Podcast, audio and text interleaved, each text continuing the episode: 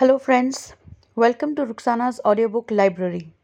Let us start with the first part of the new series, The 39 Clues, Book 1, The Maze of Bones.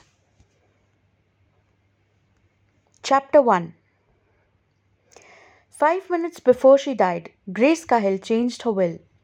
Her lawyer brought out the alternate version, which had been her most guarded secret for seven years.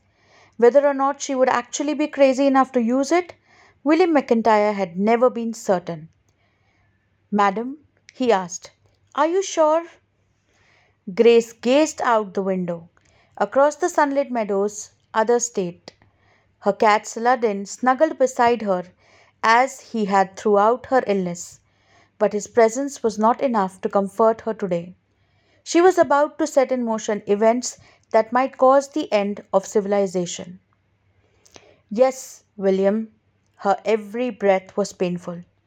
I'm sure. William broke the seal on the brown leather folder. He was a tall, craggy man. His nose was pointed like a sundial, so it always cast a shadow over one side of his face. He had been Grace's adviser, her closest confidant, for half of her life. They'd shared many secrets over the years, but none as perilous as this.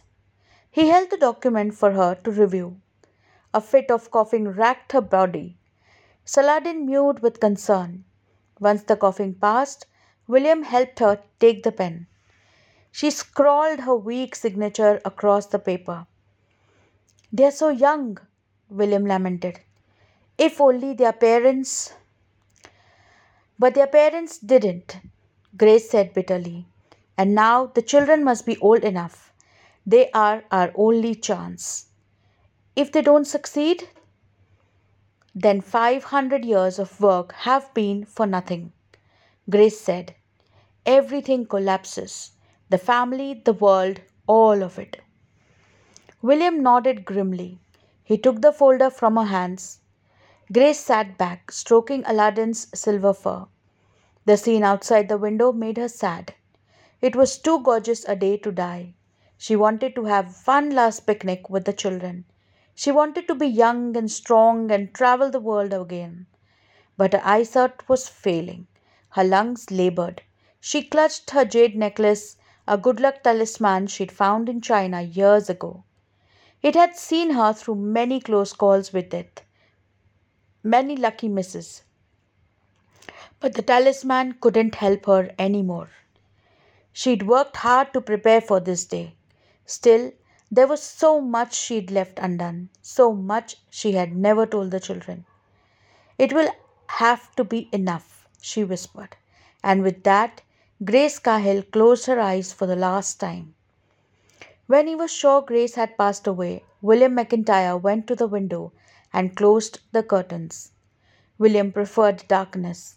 It seemed more proper for the business at hand. The door opened behind him. Grace's cat hissed and disappeared under the bed. William didn't look back. He was staring at Grace Cahill's signature on her new will, which had just become the most important document in the Cahill family's history.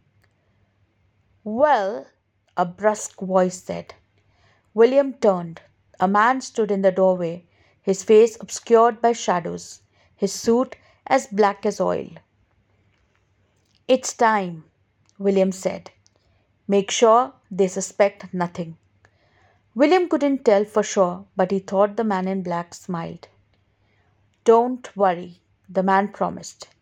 They'll have, they'll never have a clue.